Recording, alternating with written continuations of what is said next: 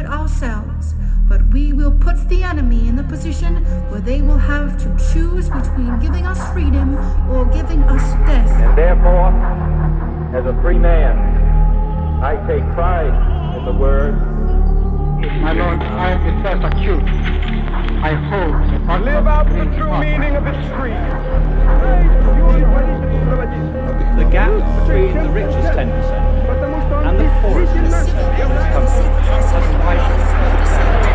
And the communist word. This nation will rise up.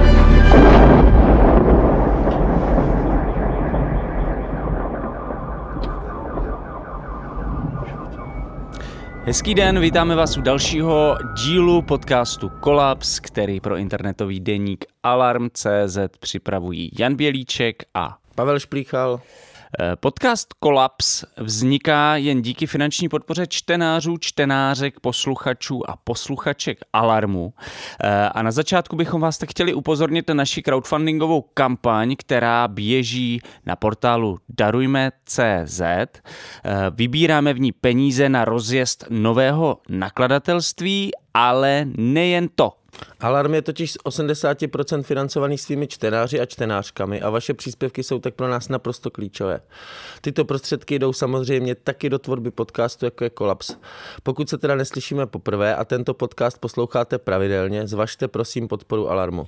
Bez dobrovolné finanční podpory posluchačů a posluchaček by totiž Kolaps nikdy nemohl existovat a nemohl by se tedy ani dál rozvíjet. Moc krát děkujeme všem, kteří nás už podpořili nebo dlouhodobě podporují. Jste nejlepší. Jednoznačně. A teď už teda konečně k hlavnímu tématu dnešního dílu, jimž jsou už po několikáté protipotratové, protifeministické a antigendrové organizace u nás i ve světě. Těmto uskupením se na stránkách Alarmu věnujeme kontinuálně už několik let. E, upozorňujeme na nebezpečí, která sebou tyto vlivné skupiny přinášejí a zároveň se snažíme pochopit, proč je stále i v 21. století nutné debatovat o právu na interrupci, o manželství stejnopohlavních párů nebo třeba o tom, proč je důležité vytvořit lepší podmínky pro život transosob. Tématu antigendrové ideologie se dlouhodobě věnuje eh, naše dnešní hostka Eva Svatoňová, která působí na univerzitě v dánském Aarhusu a taky na Pražské Karlově univerzitě. A jenom podotýkám, že eh, bohužel dneska nám nevyšlo osobní setkání ve studiu, takže jsme se s Evou Svatoňovou spojili online eh, do Dánska a tímto ji vítám u nás v Kolapsu. Takže ahoj Evo. Ahoj. Eh, Předně, první věc, kterou jsem vlastně chtěl říct úplně na začátku, gratulujeme k doktorskému titulu, eh, který si obhájila teď v pondělí, je to tak? Je to tak, děkuju. Gratulace, veliká gratulace a zároveň bych na to navázal a zeptal se tě, čemu se ta dezertace vlastně věnovala, protože eh, to pro ten dnešní, pro ten náš dnešní rozhovor je docela důležité. Tak moje dizertace se v překladu do češtiny jmenovala Jak se z feministek a feministů staly unašeči a unašečky dětí. A já jsem v ní vlastně sledovala genealogii diskurzu o genderové ideologii. Snažila jsem se ho nějakým způsobem sledovat, uh, jak se vyvíjel uh, v českých médiích, kdo se podílel na jeho diseminaci do českého veřejného prostoru a uh, na základě sociokulturních teorií jsem se pak snažila nějakým způsobem analyzovat, jaké prostředky a strategie ty aktéři, kteří se věnují reprodukci toho diskurzu, používají k tomu, aby oslovili um, různé, uh, aby oslovili publikum. A kdo by tak ideálně mohl být publikem pro ten diskurs tak, jak je nastavený um, těmi jednotlivými aktéry. Teď nevím, jestli jsem to moc nezamotala, jestli to bylo smysl. Ne, v pohodě, já myslím, že to budeme postupně rozplítat celou další hodinu, to, co jsi tady teďka řekla. A kdo to doposlouchá, tak dostane bakaláře rovnou. Je- Nebo je, já, eh, ještě napřed takovou lifestyleovou otázku. Měla jsi nějakou osobní motivaci, proč se věnovala tomuhle tématu? Um, no, Já jsem ve skutečnosti, když jsem se přihlásila na ten doktorát, tak jsem chtěla studovat mobilizaci žen v antiislámských hnutích. Tou dobou, kdy já jsem se hlásila, tady byl ten fenomén naštvaných matek a hodně se řešilo, jakým způsobem antiislámská hnutí vlastně zneužívají nebo instrumentalizují um, diskurs eh, ženských práv nebo i práv LGBT lidí. Ale ve chvíli, kdy jsem se začala jakoby ponořovat do těch dat na tom internetu a sledovat ten prostor, tak se začal postupně měnit a mnohem více mluvilo o té genderové ideologii, o genderistech a i ty naštvané matky vlastně změnily svůj Facebook na antifeministickou úderku. Takže já jsem měla pocit, že to je něco, co tady v Česku vlastně v akademii není moc popsaný, tak jsem se tomu chtěla věnovat a zjistit vlastně, jak se tohle stalo. Tady ta změna, který je tomu antigenderismu z antiislámu. Takže to byla moje motivace. No a to, je, to mě přišlo zajímavé, i když jsem pročítal tvoji dizertaci, nebudu tady přestírat, že jsem mi stihl přečíst celou za, včer, za včerejšek, ale že vlastně se tam spojují tyhle tři věci. Uh, boj proti feminismu, LGBTQ plus uh, komunitě a proti islámu. Jako pro mě to je uh, vlastně docela, ne, nechci říct nepochopitelné, ale jako taková jako zvláštní směsice. Jestli můžeš třeba popsat, jak k tomu došlo. Jo, tak um, já v té své dizertaci vlastně to je pro ty budoucí bakaláře, co doposlouchají tady ten podcast. Já v té své dizertaci studuju ten fenomén z pohledu diskurzu. Takže tady se hodně mluví o antigenderových hnutí, ale já k tomu přistupuji jako k diskurzu a sleduji, jak různý ty aktéři nějakým způsobem eh, vstupují do veřejného prostoru a využívají nějaký různý eh, právě jakoby eh, epizody k tomu, aby získali prostor, zviditelnili se, etc. Takže já tam vlastně jakoby vidím právě postup, že ty lidi, kteří se hodně angažovali v tom antiislámském hnutí, ve chvíli, kdy uprchlíci přestali být jakoby uh, horký téma, tak se právě hodně z nich přesunulo na to genderovou ideologii. Takže jako jedna z těch mých teorií je, že tady ty lidi, aby se nějakým způsobem udrželi ve veřejné sféře, pořád potřebují nějakou krizi, nějakou morální paniku a chytají se různých věcí. To taky vidíme, že ty aktéři, jako třeba Eva Hrindová z Naštvaných matek, se potom chytili covidu. Takže jakákoliv krize jim vlastně přináší prostor, jak se etablovat ve veřejném prostoru a znovu a znovu oslovovat nějaký publikum. Jo, takže nejde o ty, o ty jednotlivé témata, ale o věci, které vlastně mobilizují určitou, jak to říct, vrstvu lidí ve společnosti. Skupinu. Přesně tak, že pro ně vlastně ani to téma není. Neříkám, že pro všechny některý lidi se dlouhodobě třeba věnují těm antipotratovým eh, potratům, jako třeba to hnutí pro život, ale ostatní i když to taky míchají s ostatníma tématama, tak nějaký různý aktéři, jako například Tomio Okamura, by byl asi učebnicový příklad, prostě skáčou z jednoho tématu na druhý a vytvářejí okolo nich nějakou masovou hysterii, aby získali uh, podporu. Uh, já bych teďka přeskočil možná k ještě trošku jinému tématu, který s tím souvisí. V posledních týdnech způsobil celkem poprask ředitel Evropského parlamentního fóra pro sexuální a reprodukční uh, práva uh, Neil Data, doufám, že ho, uh, jeho jméno vyslovu správně, který vlastně přijel do Prahy, myslím, že i s tebou měl přednášku na, na Filozofické fakultě v Praze, udělal pár rozhovorů o tom, že antigendrová hnutí tvoří mezinárodní síť financovanou lidmi ze Spojených států a z Ruska a zase odjel. A e, nyní e, vlastně organizace typu e, Aliance pro rodinu hrozí žalobami právě kvůli tvrzením, že i jejich finance by mohly přicházet z Putinova Ruska. Mohla bys nám trošku zhrnout třeba z čeho Neil Data vychází v těch svých, v těch, v těch svých poznacích, z jak, na jaké výzkumy se odkazuje a tak dále? Uh, tak to teda se přiznám, že na to nejsem expert, ale co já vím, tak uh, oni vy, uh, vycházeli z reportů z různých zemí a měli na to jako podklady a dělali nějakou jako investigativní práci. Já jsem se jako ve své práci věnovala jenom diskurzu a ne tomu finančnímu toku, ale myslím si, že to mě, měli jako ověřený hodně a e, vycházeli opravdu jako z nějakých jako oficiálních reportů, že to nejsou žádné jako informace vycucené z prstu. Ale není to moje jako téma vyloženě, takže bych mm-hmm takže nemůžu mluvit jako za ně. Přímě. Takže mi asi ani neodpovíš na moji otázku, jestli opravdu některé ruské peníze směřují k českým spolkům a organizacím. Tak a, aby jsme se vyhnuli žalobě, tak to asi nějakým způsobem obejdu, ale um, já nevím, jestli tam jsou finanční, uh, vyloženě finanční vazby, ale můžu říct, že tam jsou jako ideologické a personální vazby, protože i ten spolek, který se jmenuje World Congress of Families, mm. Světový kongres pro rodinu, který vznikl vlastně na základě spojení uh, reprezentantů americké, American, American New Right, americké nové pravice. pravice, nové pravice a uh, s nějakými aktéry z Ruska, uh, včetně představitelů um, ruské církve, tak vznikl, vznikl ten spolek a jeho první meeting se odehrával v Praze v roce 1997, pokud se nepletu, za podpory um, občanského institutu, tak já nevím, jestli tam jsou vyloženě finanční spoje, ale rozhodně tam jsou personální a ideologické propojení tam budou určitě. A občanský institut je, myslím, eh, institut, nevím, nevím jestli tehdy, ale dnes vedený Romanem Jochem. Já myslím, že... Je, je to institut vedený Romanem Jochem, mhm, který má vazby personální evidentní personální vazby na Alianci pro rodinu. Jasně, protože tam je jeho žena. Ale už se posuneme k tomu diskurzu, nebo ještě se zeptáme tady... Já jsem se chtěl zeptat na to Níla datu, protože uh, on vlastně, kromě toho, že tady prezentoval tyhle data, tak zároveň i vlastně bojuje můžu tak říct, bojuje s ultrakonzervativními spolky na úrovni Evropské unie a Evropského parlamentu. Mě by zajímalo, uh, co se na téhle úrovni vede vlastně za boje? Jo.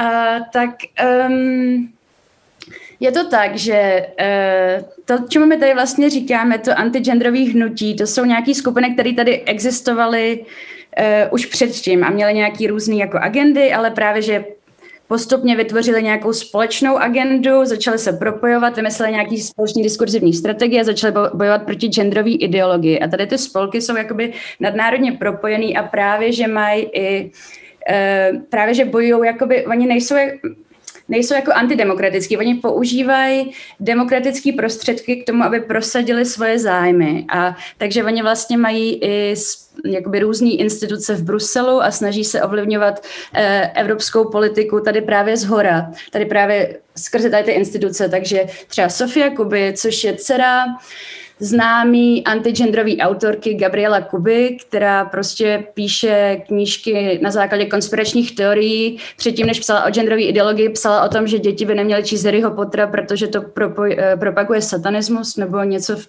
v tomhle jakoby směru. A tak její dcera vede, je právě součástí tady tohohle jakoby um, Evropského eh, institutu, já teď nevím, jak se přesně jmenuje, a právě tam propaguje jakoby zájmy proti LGBT, proti potratům etc., ale celý to jako rámuje jakoby ochrana eh, křesťanů jako náboženský menšiny.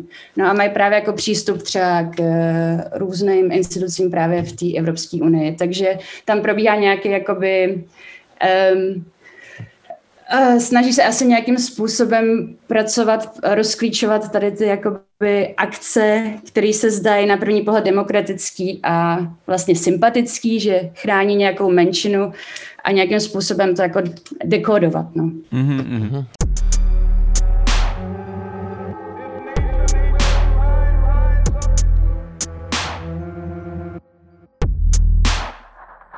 Tak teďka už se přesuneme, myslím snad k víc tvojí čisté expertíze a napřed bych se zeptal, jestli bys nám mohla vysvětlit, co to vlastně, nebo co ty myslíš tím pod pojmem antigender ideologie, protože on to sice člověk tak nějak, jako si myslím, intuitivně tuší, každý to tuší, ale přesto, jestli bys to mohla ty svými slovy představit. Právě já jakoby v té své dizertaci tvrdím, že tady ty to je to, čemu my říkáme antigenderový hnutí, že je to vlastně kole, koalice různých, jakoby, že to má tři vlastně tři různé větve, tři různé jako aktéry, tři různé skupiny aktérů a každá z nich vlastně přichází z jiného ideologického pozadí a používá jiný politický a komunikační styl k tomu, aby oslovila uh, své publikum. A vlastně celý argument té mojí dizertace je, že tady ta jako diverzita těch aktérů vlastně pomáhá k tomu, aby se oslovilo co, nejš, co nejširší publikum, protože by tady byla nějaká, protože jedno z těch jako křídel by byla katolická církev, konzervativní křídlo katolické církve, který vychází uh, z textu Vatikánu, prostě ze 60. let, kdy Vatikán nebo papež tenkrát začal psát proti, kontra, uh, proti antikoncepci, proti LGBT lidem nebo uh, proti jakoby, homosexualitě a proti tomu, aby ženy mohly se stát um, knižkami tak to by bylo jakoby to katolický křídlo. Nějakým způsobem se tam vy, jakoby vyvíjel antifeministický diskurs, tak to já tam jakoby sleduju. Pak by tady byla právě nějaké jako neoliberální skupiny, které jsou vlastně antilevicový a používají ten antigenderový diskurs k tomu, aby nějakým způsobem delegi- delegitimizovali levicovou politiku. A pak se právě přidává krajní pravice, která naopak právě působí, která zase působí na, která se snaží mluvit třeba k lidem, kteří nějak jakoby socioekonomicky strádají, mají finanční problémy a překládá ten jejich jako vlastně ty jejich jako opravdu uh, existující ekonomický problémy překládají právě do toho antigendrového uh, diskurzu a snaží se přesvědčit o tom, že je tady nějaká krize rodiny a že se na ně učí jako na hetero, heterosexuální uh, jedince. Hm. Takže takže tady ty tři, tady ty tři proudy. A ty se, co mě, mě, mě hrozně bavila pasáž tvojí dizertace, kdy ty se dostala při tom zkoumání pro těch kořenů, to je současný antigender hnutí, eh, až do Brazílie 60. let, kde tam píšeš o politické straně katolického aktivisty, a teďka pardon, protože to asi bych měl vyslovovat portugalsky, Plinia Correide Oliveiry, který si založil e, stranu s úplně perfektním názvem Tradice, rodina, majetek, což tak by se měly jmenovat všechny pravicové strany. A ta se dokázala rychle rozrůst e, po celém světě a e, v čem vlastně, protože ona měla potom vliv na, to tam popisuješ, na americkou novou pravici a vlastně se i vliv potom na uh, růst té, toho antigender diskurzu přímo do našeho regionu a do, speciálně do Polska, což mě ten příběh přišel docela neuvěřitelný. V čem je tady ta uh, organizace tak výjimečná, nebo co ona tak jako speciálního vypíchla, že, že, že, že vlastně ti stála hmm. za zmínku a popisuješ ji? Mm, tak ona se vlastně v těch 60. letech, kdy vznikla, to byla jako reakce na ten uh, druhý vatikánský koncil, kdy se nějakým způsobem uh, katolická církev plánovala reformovat uh, směrem k liberalismu a jakoby hlavní je, je důležité říct, že ten zakladatel tady toho spolku byl taky vlastník uh, různých jako polí, takže on byl jako antikomunista, že se bál, že, že, mu, že se mu jakoby nějakým způsobem znacenil, majetek, ale zároveň byl jako uh, katolík. A jeho hlavní teze byla, že katolická církev začala uh, upadat právě tady tím liberálním posunem a že bychom se všichni měli vrátit do 15. století, což bylo prostě zlatý období křesťanství, kdy všechno fungovalo tak, jak má být a od, od té doby jenom všichni upadáme a degenerujeme. Byla vlastně taková docela hodně radikální, ta organizace většina mm, členů, nebo asi všichni členové byli vlastně muži, kteří často žili v celibátu a ta, když se ta eh, organizace začala přesouvat právě do Evropy, tak tady začaly zakládat různé školy, kde vychovávaly jako noví členy.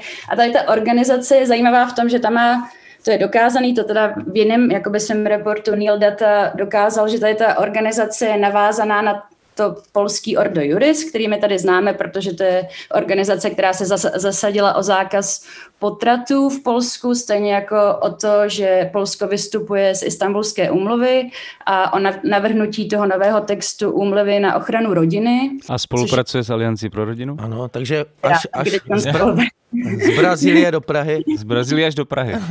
tak, takže to bylo jakoby, asi to bylo uh, klíčový v tom, že tady vy, vy, vytvořili nějaký diskurs. Ty se právě začaly hodně spojovat s tou americkou novou pravicí, měli jako uh, kontakty na rodinu Schlafly, mm-hmm. který já známe ze seriálu uh, Mrs. America v Česku. Uh, no a tím pádem vlastně jakoby nějakým způsobem propil ten brazilský diskurs s tím uh, americkým a začínají se právě vytvářet nějaký, jako já, tam, já tomu říkám, diskursivní prostředky, asi přeloženo do češtiny, který se pak tady v Česku taky objevují. Takový to třeba trojský kůň, Istanbulská umluva je trojský kůň, genderové ideologie, to už se prostě v těch 70. a 80. letech používalo v Americe na nějaký jiný různý uh, ústavy nebo zákony, takže já tam sleduju, jakoby, jak se ty diskurzivní prostředky začaly přesouvat do Evropy a jak se usadily jako v Česku. Jakože cokoliv je trojský kůň, prostě. Různé no. věci v historii jsou trojskými koněmi. Tak, tak to jsou taky ty krize, jak se snaží vyvolávat, tak vždycky přijde nějaký nový trojský kůň. Když, když se to nepovedlo s tou juvenilní justicí, tak Istanbulská mluva je nový jorský, je trojský kůň. Mm-hmm. A já bych se ještě na chviličku zastavil uh, u, u knihy tady toho zakladatele té brazilské strany Tradice, rodina, majetek, jak jsem to amatérsky přeložil. Protože se ti líbí ten název. Se no, ten, ten název je dokonalý prostě, tak by se mohla jmenovat KDU, ČSL, ODS, všichni by se tak mohli jmenovat. A uh, On, nap, on napsal knížku Revoluce a kontrarevoluce, která je, myslím, dokonce přeložená do češtiny, i když si nejsem úplně jistý.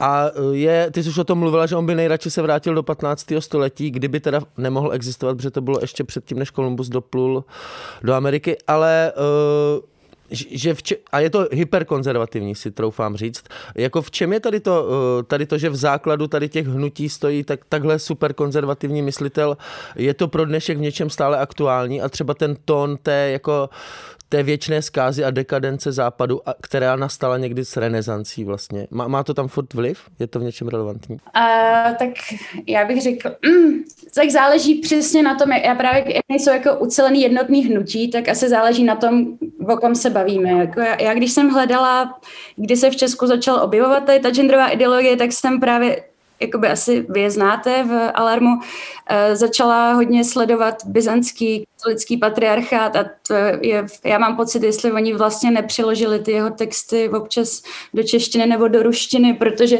tam to jakoby hraje velkou roli, že všechno, všechno co se prostě v 60. letech stalo od té doby, je jakoby satanismus, ať je to yoga nebo um, Yoga rock, taky roková hudba, eh, LGBT práva, eh, potraty, sexuální výchova eh, a ty právě hodně mluví, ty, ty mají právě takový hodně jakoby um, dost podobný jazyk tady tomu, té, tradici rodině majetku, v češtině.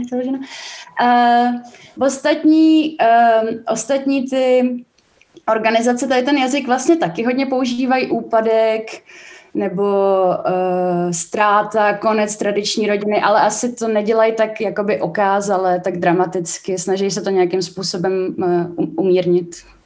Ale je to tam pořád přítomný, bych řekla, ale neodkazují se k 15. století, kdy teda a ty jsi vlastně. Ty jsi mluvila o těch třech eh, větvích hlavních, konzervativně katolické, neoliberální a krajně pravicové. A vlastně, když teda nastínuješ nějakou historii vzniku uh, té antigendrové, těch antigendrových hnutí, tak vlastně to tak jako postupuje, že se ty prostory uh, postupně spojují, protože na TFP, tradice rodina majetek, nebo takhle se jmenou, se vlastně navazuje uh, ta americká nová pravice, kde podle mě teda dochází teď trošku k k propojení té konzervativně katolické agendy a neoliberalismu, jestli to chápu správně. Uh, jak vlastně takovýhle spojení uh, může fungovat? Nebo co to vlastně znamená trh pro tyhle, pro tyhle uh, organizace? Mně právě tady to přišlo úplně geniální, že oni použili jakoby ten termín tradiční rodina k tomu, aby právě spojili jako konzervativní co nějakou konzervativní náboženskou agendu právě s tím neoliberalismem, který je vlastně je trošku jako v rozporu, v, kon, v kontradikci. Jeden z těch mých argumentů je, že rodina Teď je asi potřeba říct, že já v té své práci vycházím z teorie Ernesta Laclaua, takže ta rodina funguje jako nějaký prázdný signifikant. Takže to je nějaký jakoby, jakoby nálepka, se kterou se lidi můžou identifikovat, většinou k ní mají nějakou citovou vazbu, spojí si to s, s blízkýma lidma, spojí si to s nějakou ideou péče o lidi, který, na kterých nám záleží, etc. A tady, tady to spojení toho neoliberalismu a konzervatismu je vlastně hrozně geniální krok použít právě tady, ten, tady tu nálepku rodina jako něco, co je spojuje, protože lidi, kteří by se třeba jinak um, s tím ekonomickým programem neoliberalismu, ne, ne, neoliberalismu nestotožňovali a často třeba jsou proti individualismu, tak tím, že se to zabalí právě do tady té nálepky, že to je o rodině a pro rodinu, tak je tím vlastně nějakým způsobem můžeme oslovit, protože spoustu lidí má pocit, že tady v téhle době individualismu o sebe lidi přestávají pečovat a, zač- a přestává nám na rodinách záležet. Takže vlastně, kdybych to ještě možná shrnul svými slovy, tak rodina v, tom, v tomhle systému je vlastně taková jako malá firmička která, která vlastně se pohybuje v tom prostředí ekonomickým, ale zároveň jako je tím pojítkem s tou, s tou sférou tradice třeba. Tak a zároveň to vlastně pro ty neoliberální aktéry je to vlastně hrozně výhodný, protože oni řeknou, že nepotřebujeme žádný stát, že tím, že budeme podporovat rodiny, tak se ty rodiny budou starat o svoje členy, že jo, takže... Mm-hmm. A, a, a teďka jsi to popsala, jak je to výhodný vlastně pro ty neoliberály, ale v čem je tady tohle eh, spojenectví přitažlivý pro ty jako konzervativní katolíky, jo? nebo tady pro ten proud, protože přece jenom nějak, jo, je, je, nějaký milosrdenství nebo tady tyhle věci přece jsou vždycky uh, důležitou součást církve a najednou se to jako vyhodí a řekne se, že ten volný trh, to je, to, to, to je to správný. Mm, tak, já, tak pro ty křesťany, to bylo v té době, v, tý, v době tý americké, kdy začala vznikat americká křesťanská pravice a začala se spojovat s Reaganem a chtěla právě přinést právě křesťanství zpátky jakoby do politiky nebo nějakým způsobem ovlivňovat politiku skrze uh, náboženství tak tam byl strašně jako antikomunistický uh, sentiment. A já to vidím i v těch, v těch rozhovorech, co jsem dělala, tak všichni mluví o Marxovi jako o někom, kdo chtěl prostě sundat Boha z nebe, chtěl se pomstit Bohovi, takže vlastně pro nějakákoliv levicová politika znamená antikřesťanská politika. Mm-hmm. Tak. Mm-hmm. Ale tím z toho vlastně z Marxe dělají vlastně takového nad, jako nad, nadpřirozeného démona, který sundá... Sundá, Satan. Satan. No, no měl vousy, ale, ale jako vlastně asi to je takový jako fundament, který můžeme sledovat i v té Latinské Americe, to znamená ten antikomunismus, který vlastně se navázal na ten antikomunismus té uh, americké pravice a je to možná něco, co je tam celou dobu vlastně jako v pod, podzadí. No a já vlastně k tomu ještě mám takovou jako spíš anekdotu, ale jeden z těch lidí, se kterým jsem dělala rozhovory, mi právě říkal, jestli si myslím, že je to náhoda, že satanisti mají hvězdu a prostě, že komunisti mají hvězdu jako znak, že to je prostě jasná, jasný spojení.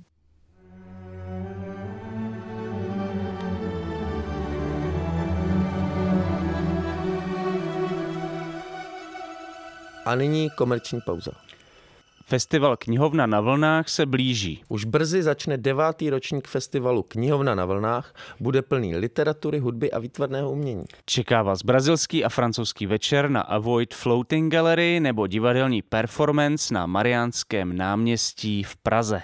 Akce bude probíhat od 28. června do 21. července. Více informací najdete na stránkách Městské knihovny v Praze na odkaze mlp.cz lomítko na vlnách.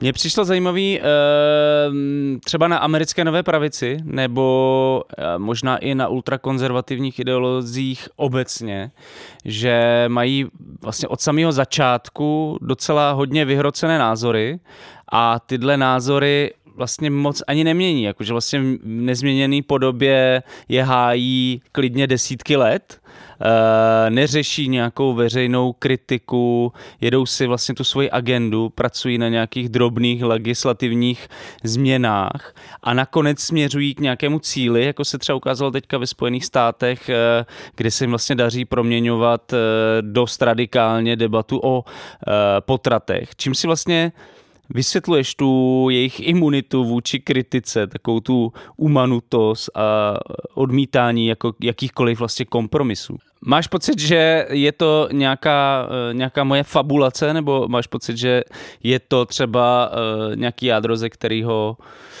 který tam můžeme vidět jako v, v práci těchto organizací, že vlastně dlouhodobě na něčem pracují, nenechají se rozházet e, vlastně kritikou, docela vlastně často i masivní veřejnou kritikou jejich aktivit a tak dále.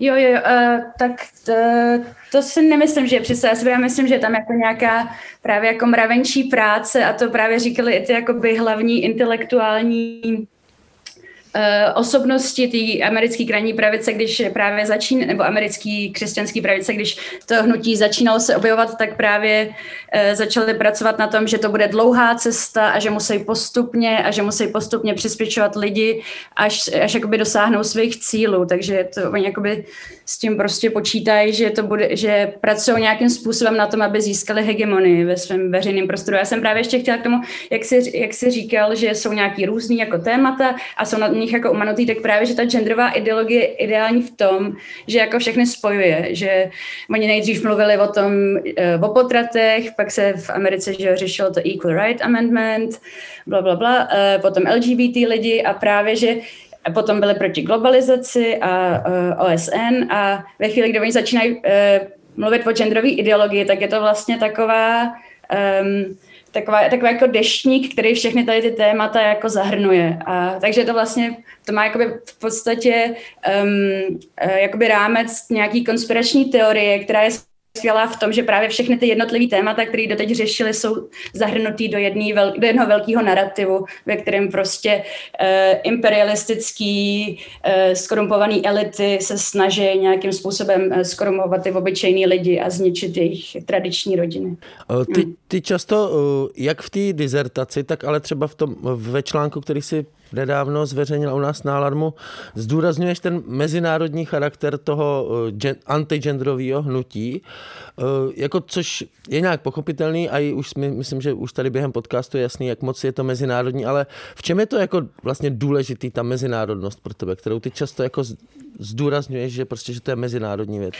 Um, tak ten důvod, proč to dělám, je, že do té doby e, vlastně ty antigenderové hnutí, nebo do, do celkem nedávna, ty lidi studovali, pozorovali v různých zemích. Ve Francii bylo La Manif pour tous, v Polsku bylo to Ordo Juris, e, v, v Maďarsku je to spíš navázaný jakoby na na vládu uh, Viktora Orbána a všichni ty jakoby uh, do, tý, uh, do nedávna právě všechny ty věci, které se něm zabývaly, to popisovali jako uh, vyloženě francouzský fenomén, polský fenomén, maďarský. A když se na to člověk podívá, tak ty um, různé organizace používají strašně podobné strategie, hodně často je to jako podobný diskurs, ale mají i stejný loga. Aliance pro rodinu se dřív jmenovala Výbor na obranu rodičovských práv a okolo roku 2015-16, pokud se nepletu, změnila právě ten svůj název na Aliance pro rodinu, čím se přihlásila právě tady k tomu jakoby nadnárodnímu spolku. A pak je jakoby důležitý, že tady ty jednotlivé organizace se právě scházejí uh, jako nadnárodně a spolupracují a je to jakoby globální fenomenon, který se snaží změnit změnit uh, politiku, aby šla nějakým směrem uh, celosvětově. I přesto, že to jsou jako vyloženě české organizace a mluví třeba o české tradiční rodině, etc., tak je to nějaký jako nadnárodní spolek, který, nebo nadnárodní hnutí, který prostě se snaží změnit jako tu politiku celosvětově tímhle tím směrem. Uh-huh. A není tohle pro uh, jako aktivity, které jsou spojeny s náboženstvím, respektive s katolickou církví, respektive s jednou částí, konzervativnější částí katolické církve, vlastně typický, že jsou mezinárodní. Když se to tak vezme, tak národní státy jsou mladší než katolická církev. Uh, jo, jo, jo, je to, je to jasný. Zároveň jakoby je na tom docela jako paradoxní to, že oni jsou proti uh, transnacionálním organizacím, jako je Evropská unie nebo OSN, ale zároveň jejich jakoby um, instituce a prostory využívají k tomu, aby se proti něm nějakým způsobem vymezovali. Takže jsou jako, oni jsou proti global, globálním hnutím, ale zároveň jsou sami jakoby globální. No ale proto s tou katolickou církví to máš samozřejmě pravdu. No a ty, ty vlastně si už tady zmiňovala v té předchozí otázce, že často vlastně ty organizace nebo ty aktivity těchto organizací vě, e, se snažíme nadspat do těch národních, lokálních jako rámců. Eh, o co tím vlastně jako přicházíme, eh, když je nadspeme do té národní perspektivy, lokální? Tak jakoby ztrácíme pojetí o tom, jak to funguje jako geopolitický nástroj. Například v příkladě Ruska vidíme, že ty tradiční hodnoty začaly být jakoby nějakým způsobem národní branding. My jsme tady to čistý Rusko, který chrání zbytek světa od té degenerace, která přichází ze západu, od té LGBT ideologie, od té gayropy. A tím, že tady právě ztrácíme tady ty jako uh, ideologické linky, které tady nějakým způsobem propagují zájmy nějakých jako mm, velmocí, uh, tak se nám pak možná třeba zdá, že, ty, že to jsou nějaký nevinný spolky, které jsou prostě jenom proti potratu nebo jenom proti něčemu, ale chybí nám nějaký jakoby větší prostě porozumění celé té problematice. A, a já teďka jako takový vlastenec uh, se zeptám, uh, je něco, v čem jsou naopak ty české spolky třeba jako typický, že, že to má jako fakt nějaký jako národní charakter, jakože prostě, že třeba v Polsku uvidí nějaký prostě letáček a řeknou si, no to je ten český rukopis, prostě to se pozná. Um, jo, tak tam je důležitý, že oni jsou teda všichni jako propojený nadnárodně, ale každý ten jakoby národní, lokální malý antigender, eh, malý antigenderový lokální hnutí to nějakým způsobem přetaví do toho jakoby lokálního kontextu. Takže třeba to český hnutí hodně jakoby těží z té, a to není jenom český hnutí, ale asi jakoby ve všech postkomunistických zemích právě těží na té minulosti, na té totalitě, vybírá se nějaký jakoby um, memory politics. Um, Politika paměti? Politiku paměti, zneužívá právě nějaký ty starý příběhy. Takže třeba když já jsem dělala rozhovory s těma katolickými aktivistama, tak ty by hrozně často mluvili o tom, jak tady byli jako křesťani a věřící šikanovaný že jo, během minulého režimu a nějakým způsobem tady tu jakoby minulou nespravedlnost aplikuje na dnešek a pořád se jakoby prezentují jako uh, prostě um, utlačovaná, utlačovaná menšina. Tak no a různě. No ale když teda tady uh, Pavel Zabrn zabrnkal na tu nacionální strunu, tak já bych ještě pokračoval v tom, protože eh, je možné říct, které ty české organizace jsou vlastně na ty mezinárodní sítě napojeny. Jako kudy vede ta eh, česká cesta eh, k ultrakonzervativní internacionále? Um, tak já, se, já v té svojí jakoby, dizertaci začínám tím uh, občanským institutem, tak tam víme, že prostě Matyáš Zrno studoval v Americe, ty vyloženě jakoby na těch svých stránkách, to asi, asi víme, co je prostě občanský institut. Um, pak to třeba ta Aliance pro rodinu, ta jsem zvala do Česka, už nevím v jakém roce, uh, právě jakoby um, předsedkyni toho, tý, toho francouzského hnutí La Manif pour Um, já, když jsem začala sledovat, jak se tady ta genderová ideologie začala objevovat uh, v českých médiích, tak jako by vlastně první lidi, kteří nějakým způsobem s tím pojmem začali pracovat, byli lidi z občanského institutu. A o těch jakoby víme, že to je prostě uh, skupina, která vyrostla, nebo která nějakým způsobem vznikla z katolického předrevolučního dizentu a v 90. letech vlastně jejich hlavní idea byla, že tomu, aby jsme zabránili nějaký komunistický totalitě, je potřeba tady zavíst stoprocentní um, neoliberální ekonomii pro, pro market economist. Pro tržní. A, pro tržní ekonomii. Děkuju. Uh, a tady ty lidi, že jo, jsou navázaný na tu Americ, na, na, na Ameriku, tam jsou evidentní vazby, třeba Matyáš Zrno byl na, nějaký, na nějakým výměným studijním pobytu v Americe, etc. Um, na ty jsou navázané ty aliance pro rodinu, který mimo jiné začaly používat tady ten pojem genderová ideologie už v době, kdy byl jako výbor eh, na obranu rodičovských práv právě v tom roce 2010, kdy se snažili zabránit tomu, aby bylo nějaké zavedení e, sexuální výchovy do školních osnov. Hmm. Takže tam jsou jakoby linky tady na tu americkou e, americkou variaci toho antigenderového diskurzu. Pak je ten katolický patriarchát, to jsou jako bývalí katolický kněží, kteří prostě uh, se rozhodli, že katolická církev je málo katolická, podobně jako tradice, rodina, uh, majetek a sami sebe se uh, povýšili nebo na na biskupy, co se nelíbilo Vatikánu. Vatikán je vykopnul uh, ze katolické církve. Oni se odstěhovali na Ukrajinu, kde založili právě tady, tu, tady to hnutí, katolický byzantský patriarchát a začali tam právě zase hodně šířit uh, takovou proruskou variantu tady tohohle diskurzu. Začali mluvit právě o tom, že Evropská unie Eh, je biznis s dětmi, kteří se prodávají pedofilům, že je to celý vedený juvenilní justicí, etc. A na ty je, navázaná, na ty je navázaný třeba spolek Česká tradiční rodina, který v roce 2018 doručil petici proti Istanbulské umluvě do Českého parlamentu a ten je na ně navázaný tak, že když já jsem dělala vlastně rozhovory s členama tady toho spolku, tak mi jedna ta členka řekla, že se o genderové ideologii dozvěděla právě z řetězového e-mailu, e-mailu od katolického byzantského patriarchátu. Tak to by bylo zase jako tady ty eh, spolky víc navázané jako na krajní pravici, protože třeba uh, tady ta česká tradiční rodina má konekce k Tomio Okamurově straně SPD, tak ty právě šíří spíš takovou tu jako proruskou variaci. To by byl zase jiný jakoby kanál, kterým se ta genderová ideologie dostává do české sféry. A ty jsou právě navázaný pak ta, takový ty konspirační weby, jako jsou parlamentní listy Eurábia, um, uh, etc. A pak jsou, pak jsou provázaný ještě jakoby nadnárodně, jako třeba ta Aliance pro rodinu, jak už se tady bylo zmíněno, má prostě spolupracovat nějakým způsobem s Ordo Juris um, a podobně.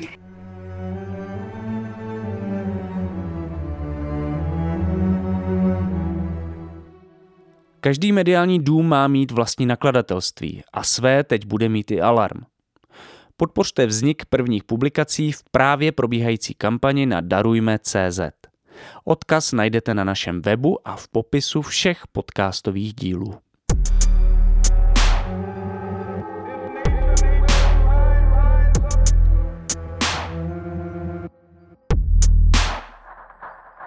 Jo, eh, a ty tam ještě, když na té mezinárodní úrovni a právě v té jako uh, ruské variantě nebo v tom pohledu na Rusko, tak tam uh, nějaký taky mě přišlo, že speciální místo zaujímá ten Světový kongres rodiny nebo World Congress of Families, který spojuje americké konzervativní prorodinné aktivisty s těmi ruskými a tedy ukrajinskými, byť teď to může znít tak jako zvláštně tady toto. Uh, jako jak se zrodila tady ta organizace, která vlastně spojila americkou novou pravici uh, s ruským konzervatismem někdy, myslím, v 90. letech? Bylo to tak, že po, prostě v 90. letech se rozpadl Sovětský svaz a lidi prostě z Ameriky, a to teda nejenom jakoby představitelé krajní křesťanské pravice, ale různý, eh, i třeba feministky, to zase neříkám, že to byly jenom oni, začali eh, cestovat do um, východní Evropy a do Ruska a nějakým způsobem uh, tam se snažili že, prezentovat svoje, svoji ideologii a konkrétně tady ten spolek vzniknul tak, že v 90. letech dva sociologové z, z Moskevské univerzity, kteří se zabývali právě nějakým úpadkem rodiny, měli pocit, že eh, demografie Ruska upadá. Byli inspirovaní knihou jednoho z představitelů té americké křesťanské pravice, Alan Carlson, který byl taky mimo jiné v komisi na komisi ohledně věcí, ohledně komisi pro um, věci dětí, já nevím teď, jak to přeložit, pardon, v Reaganově administrativě, tak eh, tady toho sociologa uh, amerického pozvali do Ruska a On měl přednášku ten na té Moskevské univerzitě právě o tom, jak, jak eh, bojují v Americe za ochranu tradiční rodiny. Uh, pak ho pozvali za, uh, za představiteli ruské pravoslavné církve a právě společně utvořili, společně založili tady ten spolek World Congress of Families a právě první meeting tohohle spolku byl v Praze v roce 1997 a od té doby se scházejí jednou za dva roky a ve Veroně v roce 2019 co, o, o, což je jako město, o kterém se v Itálii mluví jako o nějakém fašistickém centru, pak tady ten meeting navštívil třeba Viktor Orbán nebo Matteo Salvini, etc. Jo. A Myslím to... že na jednom tom meetingu byl, promluvil i Vladimír Putin, ještě jako v minulosti, když Jo, mě na tom zaujal takový detail, který tam zmiňuješ, že uh, podnikatel, ale, a který ale podle mě může být důležitý třeba i pro českou situaci, že eh, podnikatel Alexej Komov, eh, který dokázal nějak eh, propojit ten konzervatismus, který byl že jo, z Ameriky výrazně antikomunistický, tak ho dokázal propojit s nostalgií po sovětským svazu.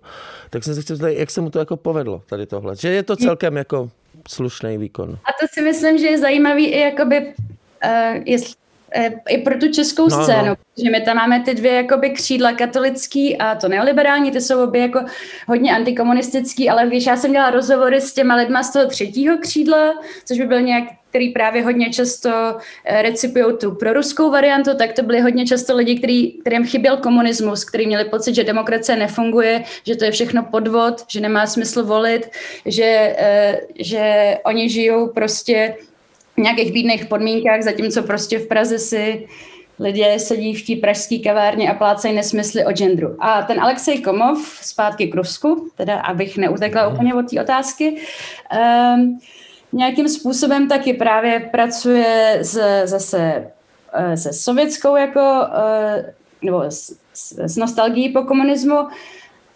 Uh, takže oni zároveň vezmou tady ten americký antikomunistický diskurs a aby ho nějakým způsobem aby v něm nějakým způsobem mohli právě použít tady tu politiku paměti, o které jsme předtím už taky mluvili, uh, tak uh, um, nějakým způsobem vlastně, jestli si dobře pamatuju, co jsem tam napsala, velebí Stalina.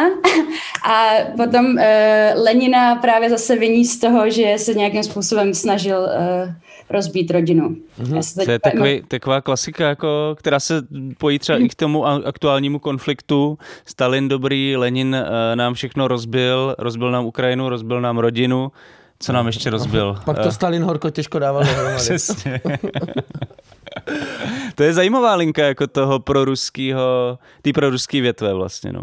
Ale já bych se zeptal, že vlastně tam v Americe, do Ameriky to přišlo z Brazílie a spojili to, vlastně už v té Brazílii se to stalo, dokázali spojit jako ten křesťanský fundamentalismus s volným trhem, pak o 30 let později se přesunul do Sovětského svazu a spojí to s nostalgií pro prostě po největším jako komunistickém experimentu v dějinách. Jako čím to, že jsou tady ty myšlenky vlastně tak jako by nějakým způsobem tvárný a dokážou být dost jako eklektický na těch různých místech, kde působí. Vlastně ty sama říkal, že u nás je taky ten proud, který je jako nostalgický po komunismu a nějak se to jako nebije. Jako co je to kouzlo? Hmm, uh, jo, tak já teďkon to bude jako taková přednáška z politické teorie. vlastně ten Laklau a Move, ze kterých já vycházím, tak jeden z hlavních argumentů jejich teorie je, že nějaký jako politický projekt k tomu, aby dokázal spojit různý a často i protichůdný jakoby křídla nebo protichůdný jako organizace a lidi s protichůdnýma jakoby představama o tom, jak by měl vypadat svět, potřebuje nějakého společného nepřítele. Takže ve chvíli, kdy se tady vytvoří ta genderová ideologie, která vlastně neexistuje, čím je, což je jako ideální, protože oni vlastně popírají jakýkoliv rozpory mezi jakoby třeba který existují v těch tom feministickém, jakoby, ve feministické společnosti jsou nějaké jako diskuze a tak, tak oni to všechno jako ignorujou a zabalají to prostě všechno jako genderová ideologie, to je společný nepřítel, proti kterému se tady ty lidi dokážou postavit. A my, no, takže ten společný nepřítel vlastně funguje jako to pojítko. No. A to je to kouzlo. To si myslím, že je to kouzlo. To je ten nepřítel společný, který vlastně jako překonal odvěké animozity z dob studené války a spojil Uh, Rusko uh, se spojenými státy. Jako. A, a zabralo jim to asi pět let, nebo prostě sedm let jim to trvalo. 30, ne? Levit, no ne, tak jako komunismus padnul, já nevím, v 90. a v 90. kolikátým? Sedmým, už, sedmým. sedmým už zakládali. V Praze. V Praze. Most mezi východem a západem, je to tak? Praha. Uh, no ale vlastně mohli bychom ještě probrat ty český, ty český větve, jako ta, takže tady, tady se objevuje nějaká teda proamerická, nebo, nebo jak, to, jak to jako nazvat, kde, kde může být občanský institut, aliance pro rodinu, můžeš třeba doplnit, který, který další. Potom je tady ta, ta proruská nebo krajně pravicová same thing, v tomhle případě evidentně, kde patří teda ty Eh, bizarní, eh, ten byzantský patriarchát, eh, který se přestěhoval na Ukrajinu, což je taky zajímavý. A, a česká tradiční rodina, nebo jak... To byly SPD. SPD. Tohle jsou ty dva, ty hlavní tendence, nebo jsou tam ještě nějaký jiný? No a pak prostě v roce 2018 se zapoje Česká katolická církev. A, Já nám tady vlastně chyběla, v roce no. 2017 vlastně v roce 2017 na tom svato Václavském kázání Dominik Duka požádal uprchlíky, aby šli domů, aby byli stateční a bojovali za svoji zemi a pak požádal Čechy, aby byli stateční a bojovali za svoji zemi proti genderové ideologii. Takže a v tom roce 2018 pak Česká biskupská konference vydává nějaký jako pastorský listy. V, v roce 2018 Česká biskupská konference dává pastorské listy, ve který právě taky um, varuje před genderovou ideologií a začíná organizovat různé workshopy v, a pro ně je hlavní téma v, tuto, v tuhle chvíli Istanbulská úmluva. A v tomhle je vlastně katolická církev dost opožděná, protože už na Slovensku se tomuhle katolická církev věnuje od roku 2013, kdy tam byl ten první pochod za rodinu, pokud se nepletu.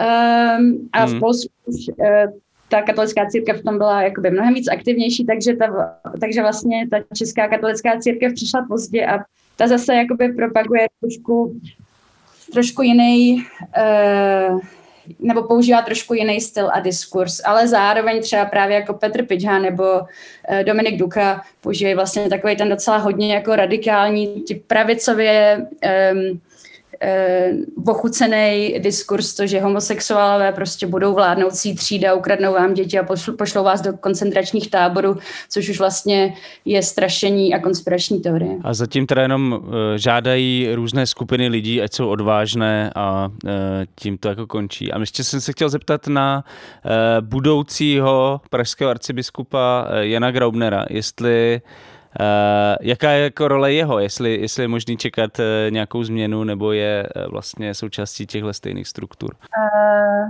V tomhle ohledu já jsem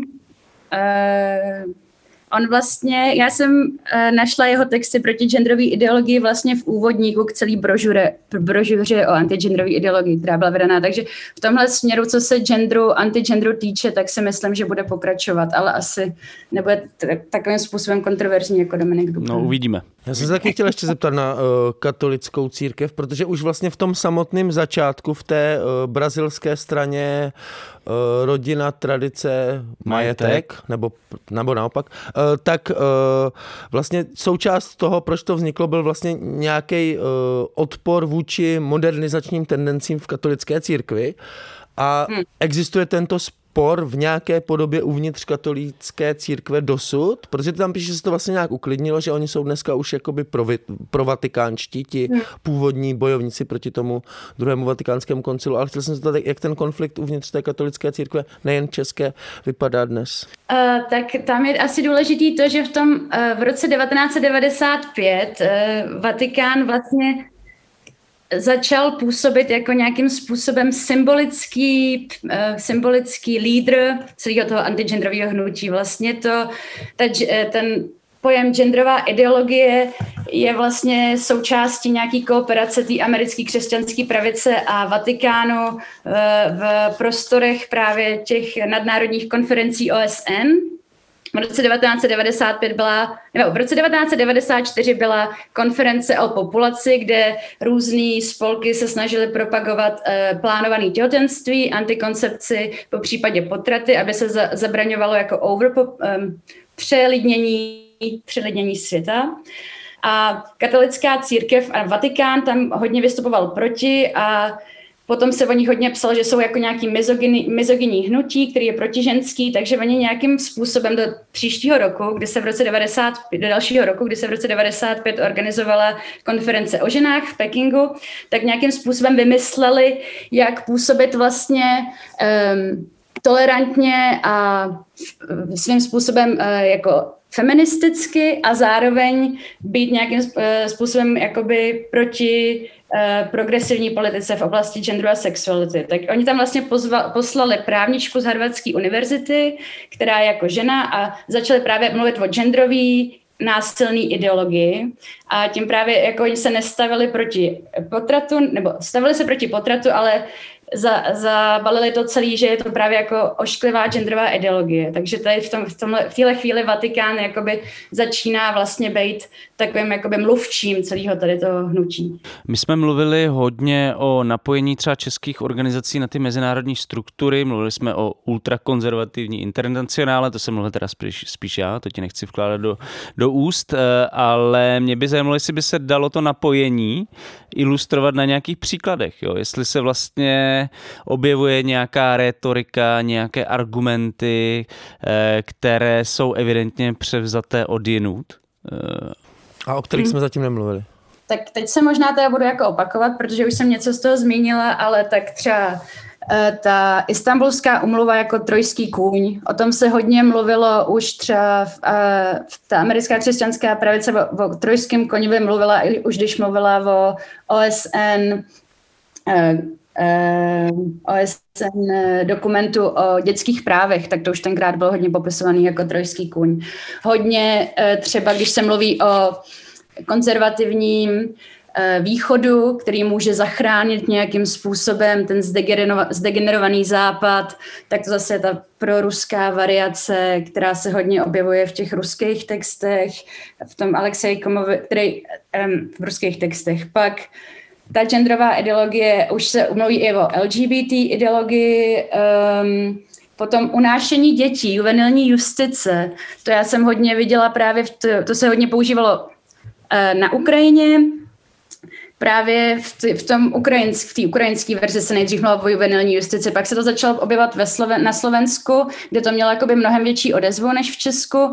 A v Česku se to okolo roku 2014 právě začalo šířit uh, skrze ty konspirační weby a začalo to mít hodně velký vliv i třeba v té um, v tom případě Evy Michalákové, jestli si pamatujete, kdy Eva Michaláková přišla právě o ty dva syny, který uh, nespravedlivě kvůli tomu údajnému totalitárnímu Barnevernetu, což to je eh, znovu Barnevernet, to je tak jaký ustálení spojení v těch um, antigendrových hnutích.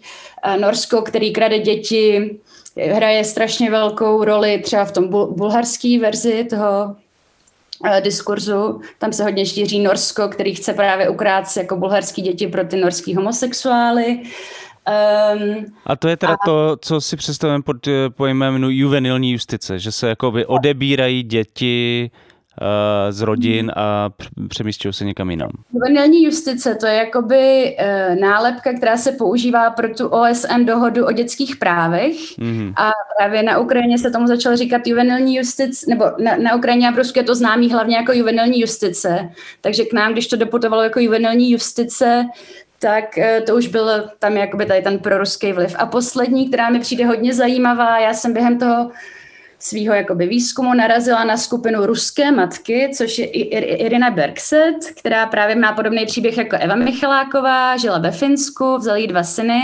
vrátila se do Ruska a založila tady to pro putinovský hnutí Ruský matky, který uh, ona právě říkala takové věci, jako že jí vzali ty dva syny a že na ně to byly úplně jako neuvěřitelné příhody, že, na ně, že jim prostě dali masku Putina a znásilňovali je ty um, pracovníci toho uh, sociálního, ty sociální pracovníci. A to ruský matky asi si myslím, že nebude úplně náhoda, že jsme tady měli naštvaný matky, protože tam bude asi nějaký jakoby zase, zase inspirace jako pro tu českou scénu. No. Mm-hmm. A ještě další věc, eh, tady bych trochu navázal na tu Honzovou poslední otázku, co se vlastně děje s tím uh, diskurzem nebo s tím způsobem toho mluvení a těch zahraničních inspirací, tak je, když se to dostane vlastně na ten eh, státní level, což ty tam popisuješ, což je třeba v případě právě Maďarska, Polska, pravděpodobně Ruska, ještě úplně na jiné úrovni, kde to je vlastně velmocenská, nějaká přetahovaná. Tak co, co to udělá s tím, uh, že ty se zabýváš tím diskurzem, tak co to udělá s tím diskurzem, když se stane vlastně jako jazykem uh, státu a moci, jako takové, jako fakt velké moci.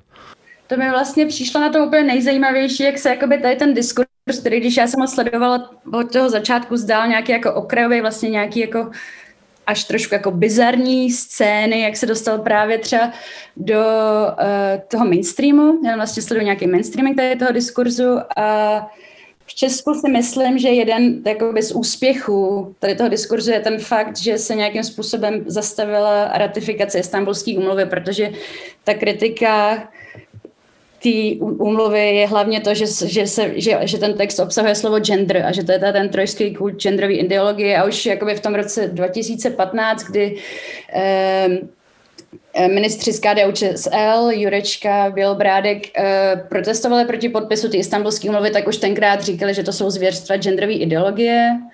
A vlastně jeden z těch důvodů, proč se to posunulo, je, že se tady okolo toho vytvořil tady ten mýtus a No. Pořád to vlastně není ratifikovaný. Nebo, nebo nevím, jestli to je jeden z těch důvodů, ale každopádně ta strategie nějakým způsobem zafungovala tím, že to jako vytvořilo nějaký strach, nějakou paniku ohledně tohohle dokumentu. Jo, já, já jsem teda myslel takový to, že, že, že i když tím jako mluví vlastně ti, hmm. Uh, jako třeba ty jako vlastně režimy, nebo že ten režim si z toho udělá svoji vlastní ideologii, jako třeba jako vlastně Orbán, který to jako hmm. celý bere a pak to používá, nevím, jako propagandu jo. před volbama a vlastně ten režim částečně stojí na téhle kdysi v Brazílii vytvořené jako, nebo inspirované ideologii. Jo. Jo, sorry, tak to jsem nepochopila tu otázku, tak to sorry, tam, to vlastně, tam to vlastně funguje i tak, že to je nějakým způsobem zase, jak já jsem mluvila na začátku o tom, že oni potřebují vytvářet nějakým způsobem krizi, tak ta krize nefunguje jenom k tomu, aby jakoby se udržely nějaký různý malý organizace ve světle reflektorů, ale i k tomu, aby se třeba eh, eh, schovávaly jiný skandály. Takže třeba jsme viděli, že když eh, na Orbána když, se, když Orbán měl ten odposlechový skandál, tak den na to vyhlásil, že udělá LGBT referendum, že se potřebuje zabránit nějaký LGBT ideologii. Stejně jako by třeba v té katolické církvi, když se uh, ukázaly nějaké jako pedofilní skandály a zneužívání dětí, tak, se, tak ta antigendrová, tak ten jakoby boj proti antigendrové ideologii vlastně nějakým způsobem může fungovat i jako strategie odvádění od nějakých jiných vlastních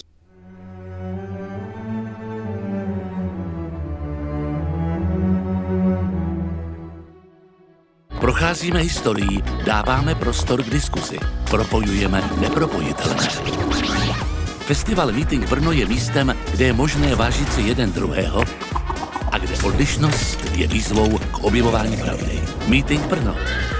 Přijďte za námi objevovat místa křížení.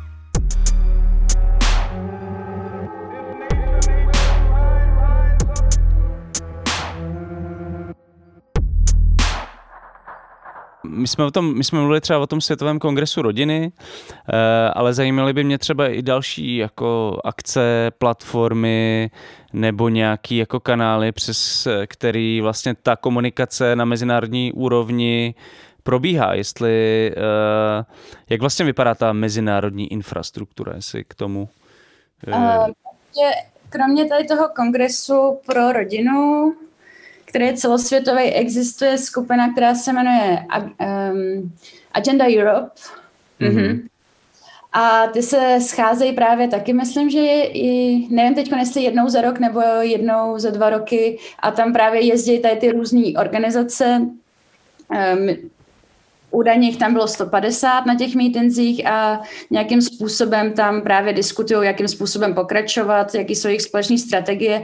V roce 2019 podle mě se zveřejnil na internetu nějakých manifest, který pak později zmizel, ve kterém právě tvrději, že je potřeba zakázat rozvody, že je potřeba, aby vydělával v rodině jenom jeden člověk, aby ten druhý partner byl na něm eh, finančně závislý, jsou těžce protipotratový a právě nějakým způsobem tam diskutují, jakým způsobem změnit um, jazyk eh, lidských práv a vytváří tam právě takový spojení jako práva tradiční rodiny, práva nenarozených dětí, práva dětí na biologickou matku a biologického otce, práva mlčící většiny nebo heterosexuální většiny, etc. Tak to by byla asi v Evropě nejdůležitější nějaká, uh, nějaká síť, která právě nějakým způsobem tady eh, jakoby vybavuje ty lokální eh, organizace strategiemi a prostředkama, jak oslovit eh, publikum. Mhm. A ty si to, teďka jsi to už trošku naznačila, ale kdybychom se, kdyby si směla zaspekulovat nebo podívat se do věštecké koule, co nás v nejbližší budoucnosti tady od konzervativně katolických anti-gender hnutí a spolků čeká, jaký teďka budou podle tebe, nebo můžeme předpokládat, jaké budou klíčové témata, spory a je, co se bude vlastně dít? Já přiznám, že jsme položil otázku, na kterou úplně nejvíc na světě nemám ráda předpovídat, co se stane, ale teď se asi teď se řeší hodně to manželství pro všechny, takže předpokládám, že hodně uh, to um, manželství pro LGBT lidi a potom ty transgender se, hodně, se hodně nelíbí Marianu Jurečkovi, hmm, který chudá. chce vlastně uh, do ústavy uh, přímo za, zavést, že manželství jen svazek muže a ženy. Což je takový mm. jako hodně vlastně Orbánovský move. Uh, něco podobného proběhlo i v Maďarsku nedávno. A tam vlastně ten jeho move taky spočíná v tom, že chce, že už jakoby se psalo o tom, že by rád do toho názvu svého uh, ministerstva zařadil slovo rodina, což je prostě vlastně nějaký symbolický krok. A na tom právě hodně, spolu, na, na tom právě hodně spolupracuje s tou Aliancí pro rodinu, která se chce zasadit tady o to, aby uh, bylo manželství uznané jako právě svazek ženy a muže. Takže tady, jak se Pavel ptal na to, jak na ten moment, kdy se vlastně ten, ta, ta antigendrová agenda otiskne do té státní jakoby politiky a moci, tak máme docela dobrý e, příklad tady Ministerstva práce a sociálních věcí Mariana Jurečky, který tam e, vlastně má e, v poradních sborech i lidi z organizací, o kterých se dneska bavíme a používá teď konkrétně eh, jeden postup, který eh, si eh, výborně ověřili v Maďarsku za Orbána. To je ta maďarizace Jižní Moravy, ono to je kousek, tak oni... Jo. No, tak to je jenom pro schrnutí, v jaké se nacházíme situaci a co je tak možný čekat asi od budoucnosti. O protipotratovém aktivismu, uh, ultrakonzervativní internacionále a napojení českých organizací typu Hnutí pro život a Aliance pro rodinu na partnery z východu i západu jsme si dnes povídali s Evou Svatoňovou z Dánské univerzity v Aarhusu a taky z Pražské univerzity Karlovy. Eh, Evo, moc krát díky za rozhovor a budeme se těšit zase brzy na viděnou a naslyšenou. Já děkuji za pozvání. To už je z dnešního kolapsu skoro všechno. Eh, pokud jsme se dneska neslyšeli poprvé a kolaps posloucháte pravidelně, podpořte nás a celý alarm v aktuální crowdfundingové kampani na portálu darujme.cz.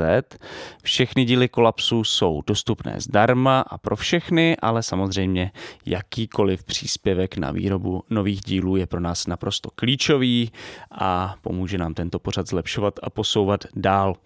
A dost nám taky pomůžete, pokud naše podcasty ohodnotíte nebo okomentujete tam, kde je zrovna posloucháte. A děkujeme samozřejmě všem, kteří nás už podpořili nebo nás podporují. Bez vás by tento podcast nikdy nemohl existovat, takže moc díky. Díky. Eh, to už je pro dnešek úplně všechno. Ze studia Mr. Vomba se loučí Jan Bělíček a Pavel Šplíchal. A brzy zase naslyšenou u dalšího pokračování našeho podcastu Kolaps. Ciao.